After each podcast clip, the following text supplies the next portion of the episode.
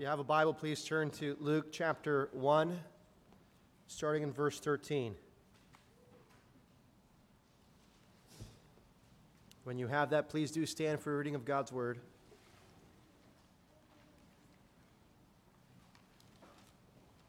Again, our text this morning is Luke chapter 1, starting in verse 13.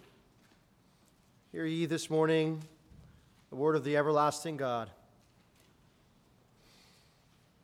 But the angel said to him, Do not be afraid, Zechariah, for your prayer has been heard, and your wife Elizabeth will bear a son, and you shall call his name John.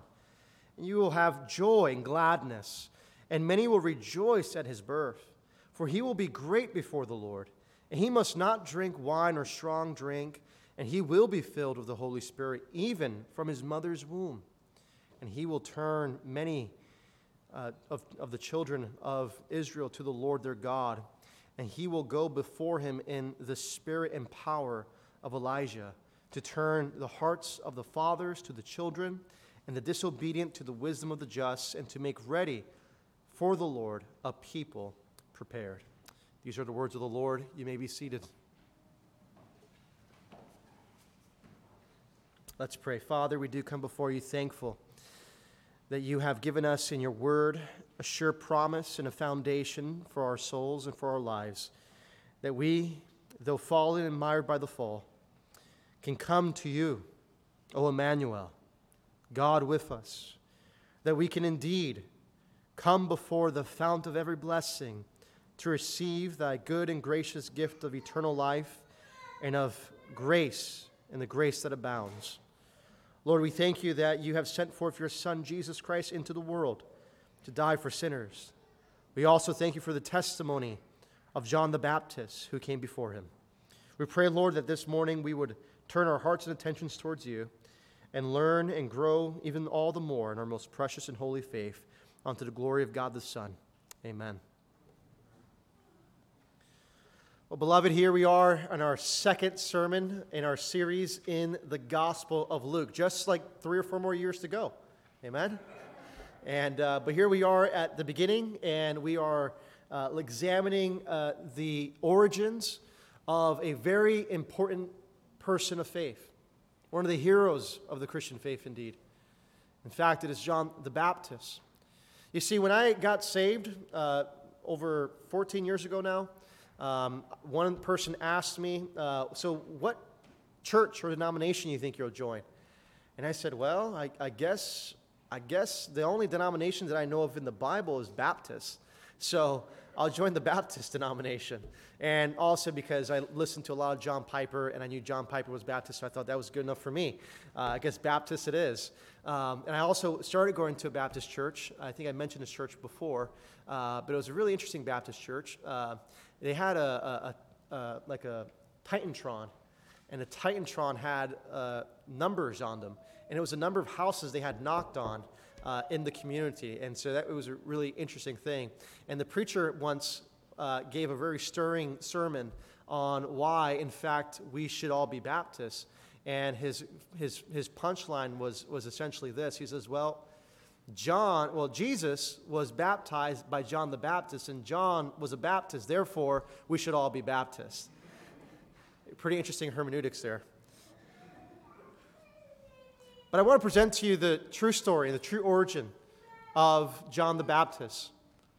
And it's in God's word where we find in the origin story of John the Baptist, as his birth is being foretold by the angel of the Lord in verse 13 we see the angel says to Zechariah, who was a priest serving in the temple, who had been devoting his entire life to temple worship and also uh, to the service of the one true God, Yahweh. Him and his wife, Elizabeth, were barren. They were of old age, and they just received a miraculous word from the angel of the Lord as Zechariah was standing in the altar, burning incense, serving God in the temple. And this is what the angel says to, uh, to John's father, Zechariah. He says, Do not be afraid, Zechariah, for your prayer has been heard, and your wife will bear a son, and you shall call his name John.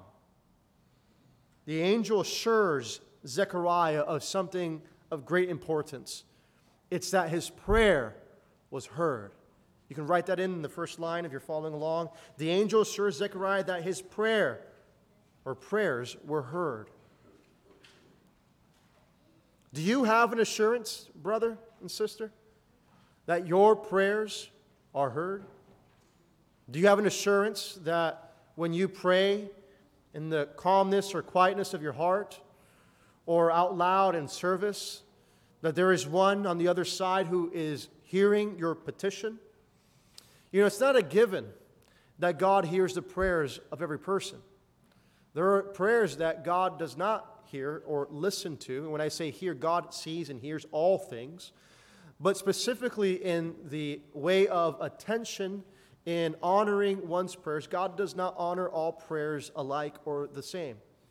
In fact, there are times in Scripture where we see that God turns his ear away from the prayers of his people because of sin, idolatry, immorality. There are many times in Scripture where we see God turn his ear away, even from the festive gathering of God's people. It is not always a given that God hears your prayers, but there has been a new way made for us so that our prayers may be heard. And it is through the finished work of Jesus Christ. Through Jesus, who is a new and a better way, we have access to the Father by grace in this grace in which we now stand, the scripture says.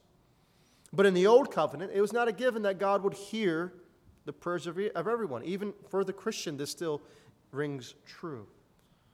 And yet, Zechariah was a man who we learned last week was a man who feared the Lord, was a man who was of good rapport, was a man who walked blamelessly and followed all the commandments and statutes of the Lord. He was one who walked blamelessly, and the scripture does not give that word to many people. And yet, here was one man, Zechariah, who walked blamelessly before the Lord, and the Lord heard his prayer. You see, faith requires to ask God for something. Uh, what, what, what faith requires of us is that when we ask God for something, we have true faith and allegiance to the one whom we are asking. We must approach this God, this awesome, fear inspiring God, with faith. You think Zechariah approached Yahweh with faith? In his petition. Notice what he likely petitioned for. It doesn't tell us in the scripture, but we know from the result of what the word comes from the uh, angel what it was that he was petitioning. He was petitioning for something that was likely all but impossible. Him and his wife were of old age. We don't know how old exactly, but we know they were further along in age, likely past the point of childbearing. And Elizabeth was barren. And yet, Zechariah had the heart and the mind to ask God for the impossible. Brethren, do you ask God for the impossible? Sometimes, as Christians, especially in the Western world, we tend to only pray for that which is reasonable. We only pray for that which is more likely to happen or is at least more probable of happening, and we treat God as almost a cosmic lottery, thinking that, well, the probability is high. If I pray for it, maybe it'll increase my chances. But you know, true faith often means stepping out in faith and asking for that which is likely impossible, where the odds are so stacked against it that there's no way, earthly way, that you'll be able to receive or achieve without the providence and interference of Almighty God. So I ask you, is your faith in the God of the impossible? Zechariah's was. His faith was in a God who could raise the dead and who can bring in life even where there is barrenness. Faith requires us, dear brothers and sisters, to ascend the mount of God's providence. John Bunyan says this He says, The hill, though high, I covet to ascend. The difficulty will not me offend. For I perceive the way of life lies here. Come pluck up, O heart. Let neither faint nor fear. Better, though, the difficult, the right way to go, than wrong, though easy, where the end is woe. John Bunyan understood that to ascend God's providence, to ascend the mount of faith, is something to be coveted. It's something to, uh, to adhere to, something to strive for, though it will be difficult. The difficulty should not offend us. Though it will be hard and hard pressed to trust in the providence and grace of Almighty God, we ought to pursue that whole dependence upon the sovereignty of Almighty God. Because it's easier to trust in earthly things, to trust in luck, to trust in our own strength and our own abilities, our own uh, natural uh, instincts. Yet we are called as a people to step out in faith. Know and be assured of this the prayer of the righteous is of much avail. The prayer of the righteous is of much avail, as it was in the case of Zechariah the father of John the Baptist, who prayed for a child, and the Lord heard his plea, heard the plea of his heart. So, therefore, don't be afraid to step out in faith and ask God for the impossible. You know, there's three ways in which God answers our prayers. Okay, very simply. He usually says either yes, no, or not now. And so, what's stopping us from praying for things that may be difficult, that may be needed. I'll give you an example. How many of us regularly pray for revival in this country? I'll be honest, it, it kind of seems like the cards are stacked against us in many ways, especially here in California. It feels like revival, that's never going to happen. That's not going to happen. There's, there's just no way. And yet, we see time and time again God accomplishing the impossible in the midst of great difficulty from a natural perspective. And today's message is indeed turning hearts towards God. And this was the ministry of John the Baptist, and I believe this is the ministry of the church today. If we want to see a revival in this land, we want to see a revival in the state of California, here in the Bay Area, it begins with the heart. And first, it begins with your heart, and your heart to know God, and your heart to even be in relationship with God, asking Him for the things that are difficult in life. Knowing that He is our stronghold, He is our strong tower, He is our, our sustenance in every way imaginable. Luke chapter 1, verse 13 and 14 says this again. The angel says, not be afraid, Zechariah, for your prayer has been heard, and your wife Elizabeth will bear a son. You shall call his name John, and you will have joy and gladness, and many will rejoice at his birth. John's conception and birth was a cause for joy and gladness. Why don't you write that in there? Joy and gladness. Now, it is a joyful thing in any circumstance when a person is uh, with child. And so I remember when uh, my wife, uh, whose uh, birthday is today, by the way, happy birthday, honey. And so uh, the, I remember when, when she first told us, or told me, that she was pregnant with our first son, Nehemiah, who's also sitting there. It was a very exciting thing. Uh, we had been trying to have a child for about the first year of our of our marriage, and we didn't know if we were going to be able to have kids. And when we heard that uh, we were going to uh, be with child, it was just so exciting and joyful. And she had caught me in the middle of work, so I was working uh, at, at, at, my store at the time, and she told me while I was on break. And so the first thing I do is I go to the back and I tell all my coworkers because it was such a joyful thing that I was going to be a dad and that I was going to have a child. And it was an occasion of such great joy and gladness. Isn't it true that when you receive a good word, when you receive good news, uh, life changing news, that you can't contain it? You can't just keep it under a basket. You have to tell people about it. You have to tell as many people as you can because it's exciting, it's a beautiful blessing. And so it, and so it is, and so it was with the conception of John the Baptist. This was cause for great joy, great celebration, but for not just the obvious reasons of life coming into the world, which is a beautiful thing in every circumstance. We are a pro life people. We believe in the sanctity of human life. We believe that every life is precious before God. And yet, it was not only the case for John the Baptist, but more so because the birth of this child not only was prophesied, not only was a child of promise, but it would lead to the child of promise, Jesus Christ. You see, John the Baptist is the one who is to set the, the way, who is to prepare the way for the eventual Son of Man, the true Son of God. And therefore, it is with great joy and with great gladness that the conception and birth of John the Baptist was to be received with, because it is in his birth that we would find the birth of God's Son. And it is in God's Son that we'd see the birth of a new people called the church.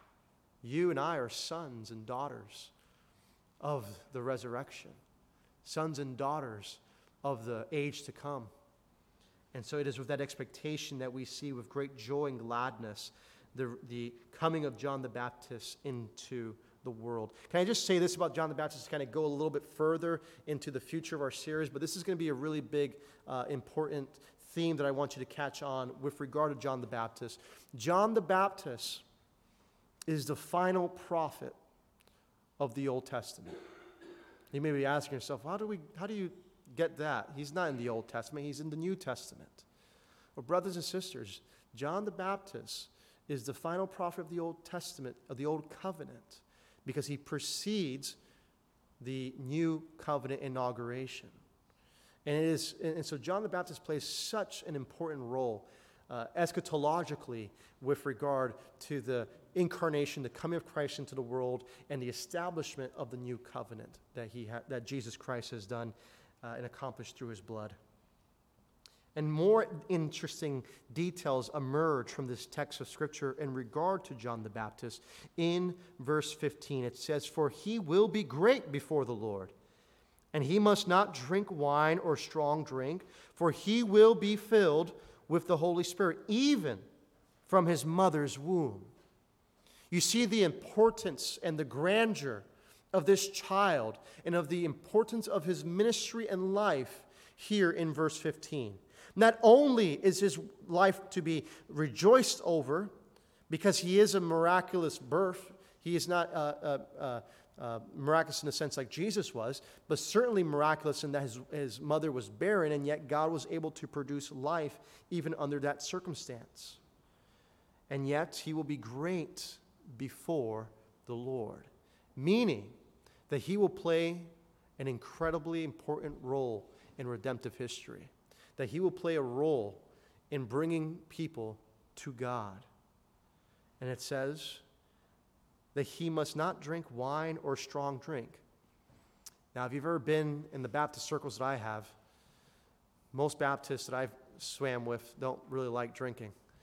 And again, this kind of comes from the tradition of John the Baptist that if we're going to be Baptists in the strain and tradition of John the Baptist, we, we need to abstain also from, from strong drink, from alcohol. And so many Baptists that I uh, uh, uh, used to hang out with, they don't drink, they don't smoke, they don't dance, they don't curse, they don't have a lot of fun, um, but uh, they're fantastic uh, people and they love the Word of God. In the same way, though, we ought to have a heart that desires to have purity in all ways. You see, the point of, of John the Baptist as being set apart in this instance of not having strong drink or wine is that he is particularly special in this regard because his life is to be wholly set apart, set apart from all worldly uh, indulgences and passions, and set apart totally for the kingdom of God, for the kingdom. We see that John the Baptist was to be filled, not with wine or strong drink, but he was to be filled with the Holy Spirit. I want you to write that in there. John the Baptist was to be filled with the Holy Spirit. Now, this is a very similar scenario and wording that we see in other places in Scripture. For instance, in Judges chapter 13, if you can turn there for a moment. In the book of Judges, chapter 13,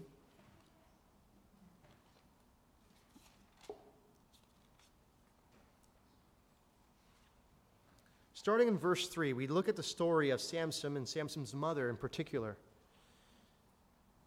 Judges chapter 3, or chapter 13, sorry, starting in verse 3. Notice the similarities in the story between John the Baptist and also of the birth of Samson. And the angel of the Lord appeared to the woman and said to her, Behold, you are barren and have not borne children, but you shall conceive and bear a son. Therefore, be careful and drink no wine or strong drink, and eat nothing unclean, for behold, you shall conceive and bear a son. No razor shall come upon his head, and for the child shall be a Nazarite to God from the womb, and he shall begin to save Israel from the, from the hand of the Philistines. And then the woman came and told her husband, A man of God came to me, and his appearance was like the angel of God. Very awesome. I did not ask him from where he was from, and he did not tell me his name. But he says, it goes on to say, But he said to me, Behold, you shall conceive and bear a son, so then drink no wine or strong drink, and eat nothing unclean, for the child shall be a Nazarite to God from the womb uh, to the days of his death very interesting similarities that we encounter in the, Sam, in the story of Samson's uh, birth and also with that of John the Baptist. Now, some have deduced then that John the Baptist was also called to be a Nazarite of sort. We don't really know that for sure, and it's probably actually unlikely because there is no vow that's made, nor is there um, any discussion in regard to uh, not shaving his head and, and, and, and, things of that nature. Uh, but it, one, one, one could make that conclusion, not one that I would personally make, but it would, be, it would not be totally unreasonable. But there are sure this, uh, similarities here. So some, again, would deduce that, that John the Baptist is also called to be a Nazarite. Uh, but again, this was never said in the New Testament. And, uh, it's, and it's in the absence of a reference to the hair also goes against it. Uh, it may be better to see John as having a unique position, however, however. Neither a Nazarite nor priest, though with points of connection with both. See, John's life and his ministry would be set apart by the power and anointing of the Holy Spirit. Similarly, how Samson was called even from birth, even from before birth, in the womb of his mother, to be set apart, to be called distinct, and to be holy, and to be used for sacred service unto the Lord. That's why there's power in the name. The name that we decide to even name our children, there's importance to that. You see, I named all of our children, and all of the children had particular names chosen for particular reasons. My oldest, Nehemiah, his name means comforted by Yahweh. And we chose that name because we were comforted that the Lord would give us a child, that the Lord would give us a son. And we were also chose uh, the Sophia because her name means wisdom. And, uh, and she sure is wise beyond her years, and we appreciate that. And the Bible says that we are all to receive wisdom from on high. I also chose the name Noah because that word, that name means comfort. And we were also comforted that we're going to have another boy. And then the last one, our daughter, Abigail, we didn't really know what she would be. She was the last one to be born of our household so far. And uh, we decided that we would not find the, out the sex until she was born. And when she was born, and it was a girl, we had to wait a couple hours to find out what would be a good name for her because we didn't really have names uh, ready as we did for the other three. But as we got to see her personality, we got to see how beautiful she was and how smiley she was, even as a baby, as a newborn. She was very smiley. And so I decided that we'd name her Abigail, which in Hebrew means the Father's joy. You see, there's power in the name. There's power in the name of John, in the name of Samson, and there is certainly power in the name of Jesus. Amen? There's power in that to be set apart. When a name was chosen for a child, it was to set them apart for sacred service, to set them apart in a way that would honor God and the way that we should continue in that tradition, I believe, and the way that we choose names for our children, for our posterity. And yet, here we have with John the Baptist one who would be filled with the Holy Spirit even from his mother's womb. Now, this is really interesting that he would be filled with the Holy Spirit even from his mother's womb. Because normally in the Old Testament and the New Testament, one isn't filled with the Holy Spirit until either the anointing or the conversion. And yet, John the Baptist is particularly set apart even from the womb.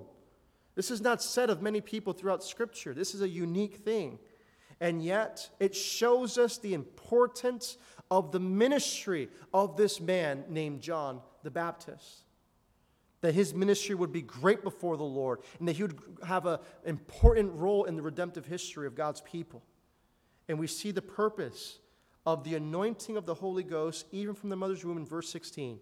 And he will turn many of the children of Israel to the Lord their God. John the Baptist has a life that was set apart. If you haven't read uh, write that in the, in the notes already. John the Baptist was to be filled with the Holy Spirit and was to be set apart for ministry. This is indeed a miraculous birth with a miraculous hope and a miraculous set of circumstances that will lead to a miraculous changing in the hearts of God's people. This is why he was set apart from the womb, filled with the Holy Ghost, so that he will turn the many to God. That's his mission. That was his calling in life.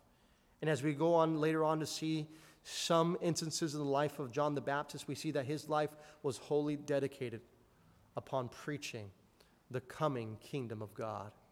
Remember last week when we opened up the series in Luke, we looked at two of the main themes in the Gospel of Luke. One of them is going to be the arrival and palpable presence of God's kingdom in the world. And John is the one who's setting the road to that. He's the one who is setting up this expectation. He's the one who has prophesied and has said of him that he would make way for the Lord. And so we see, even in this instance here, that his ministry would be to turn people's hearts to the Lord, Yahweh, their God. And it says in verse 17, He will go before him in the spirit and power of Elijah to turn the hearts of the fathers to the children and the disobedient to the wisdom of the just, to make ready for the Lord a people prepared. Now we see, we come with, uh, to fruition with this clear vision of what this John would do with his life. You know, we don't know what our children will do and accomplish in life. When a child is born and you hold that child for the first time, you think of all the highs and lows this child is going to have in his life. You think of all the things that they will accomplish, that you hope for them to accomplish. But we don't really know whether our children will accomplish great things or terrible things or things in between.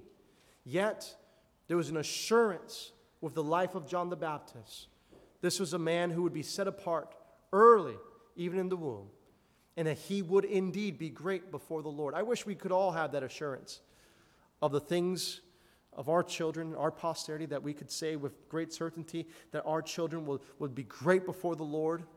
But we don't have that clarity or certainty because we don't have the mind of God. And yet, here God is revealing to us his mind, his heart for this particular man whom he set apart from the womb. And John the Baptist plays again an important role in all of redemptive history because he is the promised forerunner. I want you to write that in there. John the Baptist was the promised forerunner to the Messiah. He was the promised forerunner to, to the Messiah. Now, why is that important? It's important because God, who spoke through the prophets in the Old Testament, made a promise. And you'll find that promise in the last book of the Old Testament, in the book of Malachi, if you can turn there. Just a couple of books before.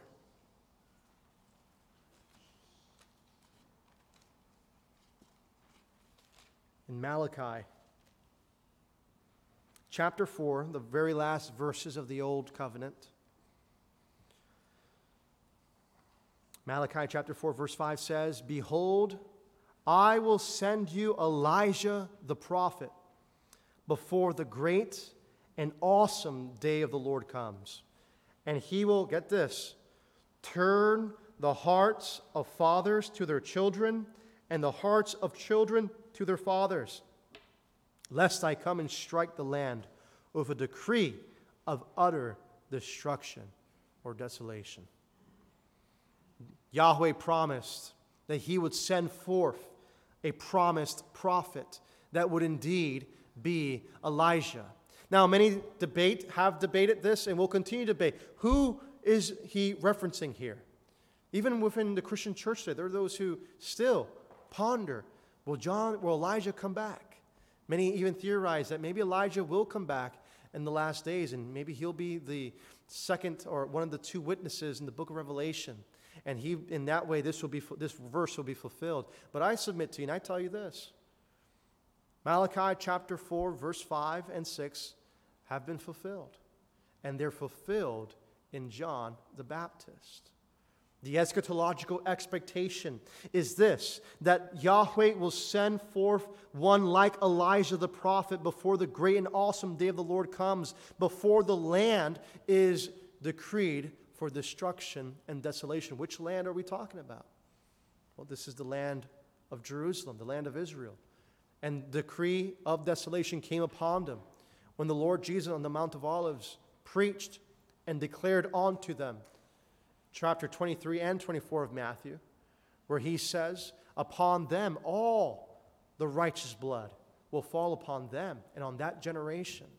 That the day of the Lord will come awesome and fearfully for them into the destruction of the land and the destruction of the holy temple.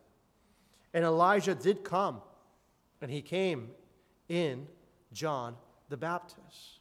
Now, we don't believe in reincarnation as Christians, and so we don't believe that Elijah was reincarnated in some way or fashion, but rather that in John the Baptist, there is the power and anointing that accompanied Elijah's ministry, is now accompanying John's ministry as the forerunner to the blessed Messiah, even the Lord Jesus Christ. And the promise in Malachi is that he, this Elijah to come will turn the hearts of fathers to their children and the hearts of children to their fathers. This is a restorative work that this prophet would partake in and would indeed lead in.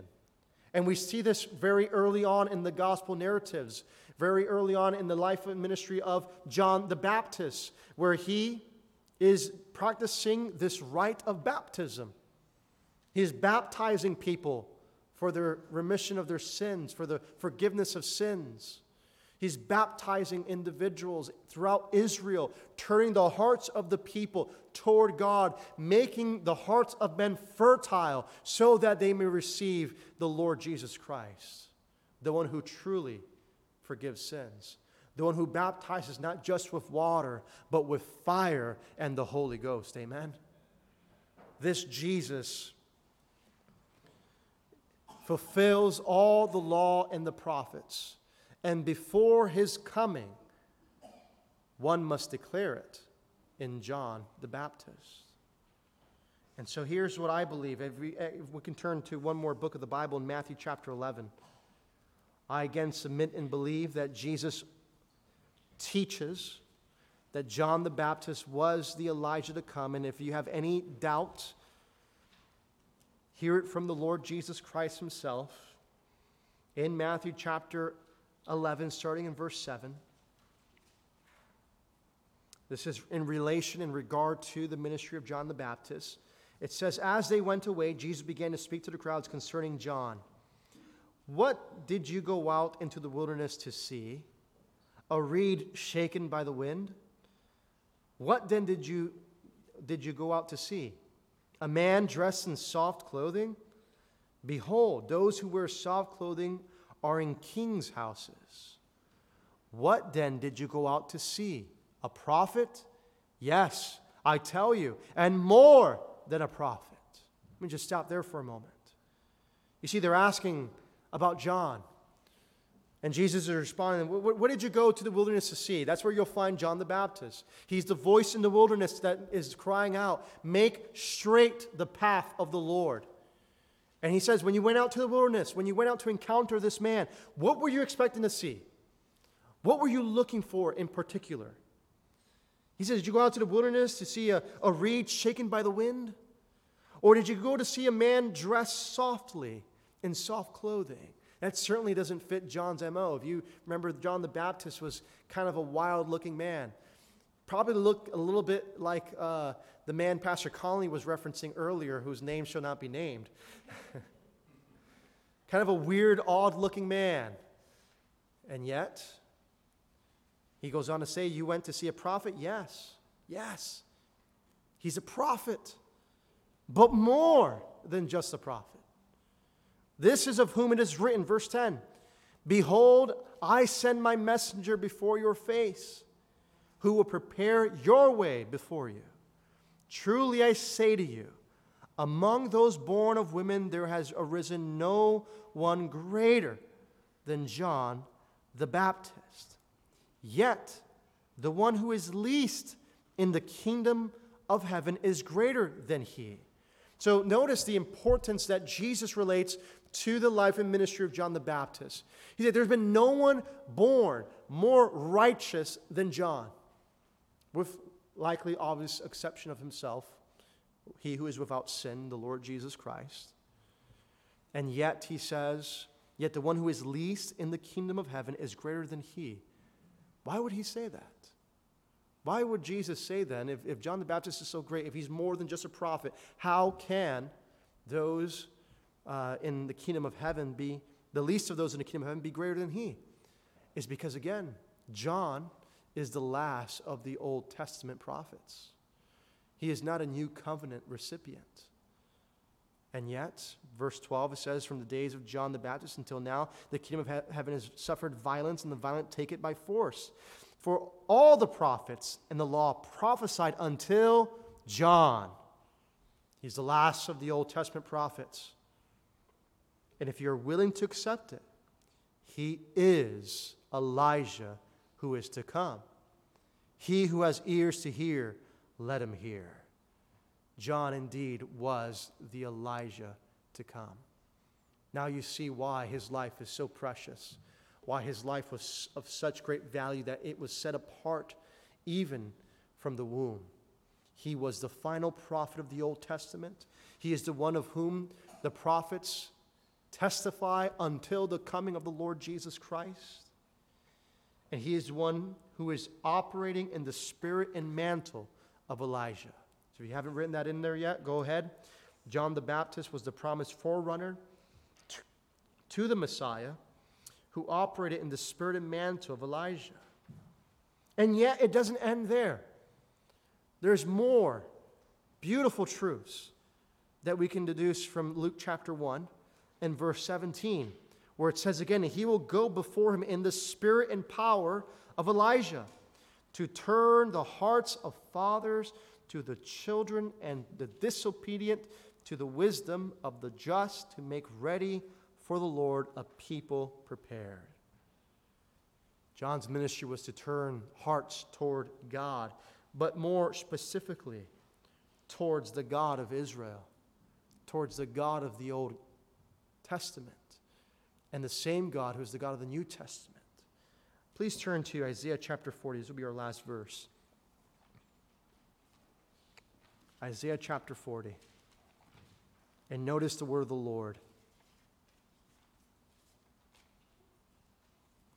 As it says in verse 3 to 5 and then verse 9 A voice cries, In the wilderness, prepare the way of the Lord. Make straight in the desert a highway for our God. Every valley shall be lifted up, every mountain and hill be made low. The uneven ground shall be become level, and the rough places a plain. And the glory of the Lord shall be revealed, and all flesh shall see it together, for the mouth of the Lord has spoken. Verse 9 Go up on a high mountain, O Zion, herald of good news. Lift up your voice with strength, O Jerusalem, herald of good news, and lift it up and fear not. Say to the cities of Judah, Behold your God. John the Baptist was not just preparing the way for another prophet. John the Baptist was not just preparing the way for another good man. John the Baptist was not preparing the way for another good teacher. He was preparing the way for God. Because Jesus Christ is God Almighty, veiled in human flesh. This is the doctrine of the God man that Jesus Christ is fully man, fully human, yet also fully God and divine. And it's prophesied that the voice that comes to prepare a way is preparing the way for the Lord. The Old Testament, when every time you see in the ESV or other major translations, you see the word the Lord capitalized, L O R D. This is a reference in the Hebrew to what's called the Tetragrammaton. The Tetragrammaton being the four letters of the Hebrew name of God, Yud He Vav He, and that is often translated today as Yahweh. Other translations, such as Jehovah or Yehovah, are also appropriate. And yet, it says in Scripture that John the Baptist was to prepare the way for Yahweh. That it was Yahweh's glory that will be revealed. It would be Yahweh who would be declared. And it is indeed the cry and the good news that is to be preached not only to Jerusalem or to Judah, but to all the world. Behold your God. That's the word. That's the word. We are to behold the glory of God in the face of Jesus Christ. Now you see the importance of John's ministry. It would take a great man to prepare the way for a great king, but it takes an even better man to prepare, to prepare the way for God. Which is why, again, from even in the womb, John was set apart by the Holy Spirit. It's the importance. It's not because John is so great, but it's because of who he's preparing the way for, who is greater than he is. For even when John the Baptist saw the Lord Jesus Christ coming to him to be baptized in the waters of the Jordan, he says, I am unfit to even tie your sandals. Because he knew he was in the presence of the Son of Man who was prophesied in Daniel 7. He knew he was in the presence of true holiness. And John knew that this one who is to come, of whom it is prophesied in Scripture, he would baptize not just with water, but with the fire of the Holy Spirit. The last part of our teaching, the ministry of John the Baptist, will be to turn the hearts of men and to prepare a people for Yahweh. For Yahweh. You see, God works marvelously in the redemption of his people by changing the human heart. We ask ourselves, why, why is humanity so wicked? Why is there so much sin? Why is there so much issues in our politics, in our societies, in our homes, in our families? The part of the problem is the problem of the heart. And it's that which the gospel addresses beginning with John. John begins that ministry of the gospel of the kingdom by, ch- by beginning to change, preaching the change of heart that will come through faith in Jesus Christ who is indeed Yahweh. Jesus is not only God, he is Yahweh, Jehovah God, veiled in flesh. The one who is prophesied, and the one who proclaims, like John, a, a baptism of fire and of water, but also a gospel of repentance. A gospel of repentance. And that is the gospel that we preach and proclaim to you this morning and this day. That there has been one who has paid the penalty for your sin, one who has made a way for us to be made right with God, and one who has made a way for us to approach God, the sovereign of the universe, by faith. And it's through the shed blood of Jesus Christ. Friends, the Bible calls us to repent of our sins, to trust in Jesus. John the Baptist came, and when you, when you read about his preaching and about his ministry, he preaches a gospel of repentance because the kingdom of God is nigh, it's near. Well, behold, I tell you today, repent, for the, God, for the kingdom of the gospel is here. It's here. It's not only near, it's arrived. Therefore, all the more we ought to repent of sins and trust in God's King, Jesus Christ. It is this King who I present to you today, the one who is sinless, the one who is without sin, the one who is without blame. This Jesus who lived a life that you could not live, holy, perfect, and blameless, and set apart in every way, died the death that you and I deserved as a criminal next to two other criminals And yet, God did not forsake his son in the grave. He raised him on that glorious third day and seated him upon the right hand of majesty, where he now lives forevermore, interceding for our sins, so that we can now approach the true and everlasting triune God through faith in the shed blood of his son. So come on to Christ. Come on to this Emmanuel, this God with us. Not just for the sake of the season in which we are in, but for the sake of your souls. Come on to Christ. Let me pray. Lord Jesus, we thank you for the gospel cry that came in the mouth of John the Baptist, who came to prepare a way for the Lord, to make straight a highway for the people of God, so that the hearts of many would be turned to God, so that the wayward child will be restored to his father, and the wayward father to his child. Lord, may we all come to you the fountain of living water, and help us to forsake all things that would so easily entangle us and remove us from thy kingdom glory. And help us, Father, through the power and anointing of the Holy Ghost, the same Holy Spirit that was alive and active in the life and ministry of John, alive and active in the ministry of Christ, who even raised our Lord Jesus from that tomb Work in us that which is pleasing in your sight, so that though our hearts may be prone to wander, we would trust and rest in the altar of your grace. Lord, help us to ascend this mountain of God's providence, this mountain of faith, this hill in which we find Calvary's cross, so that we have a forgiveness of sin, but a power to accompany us unto death and into eternal life. Lord Jesus, be with us and grant us this peace. In your name we do pray. Amen.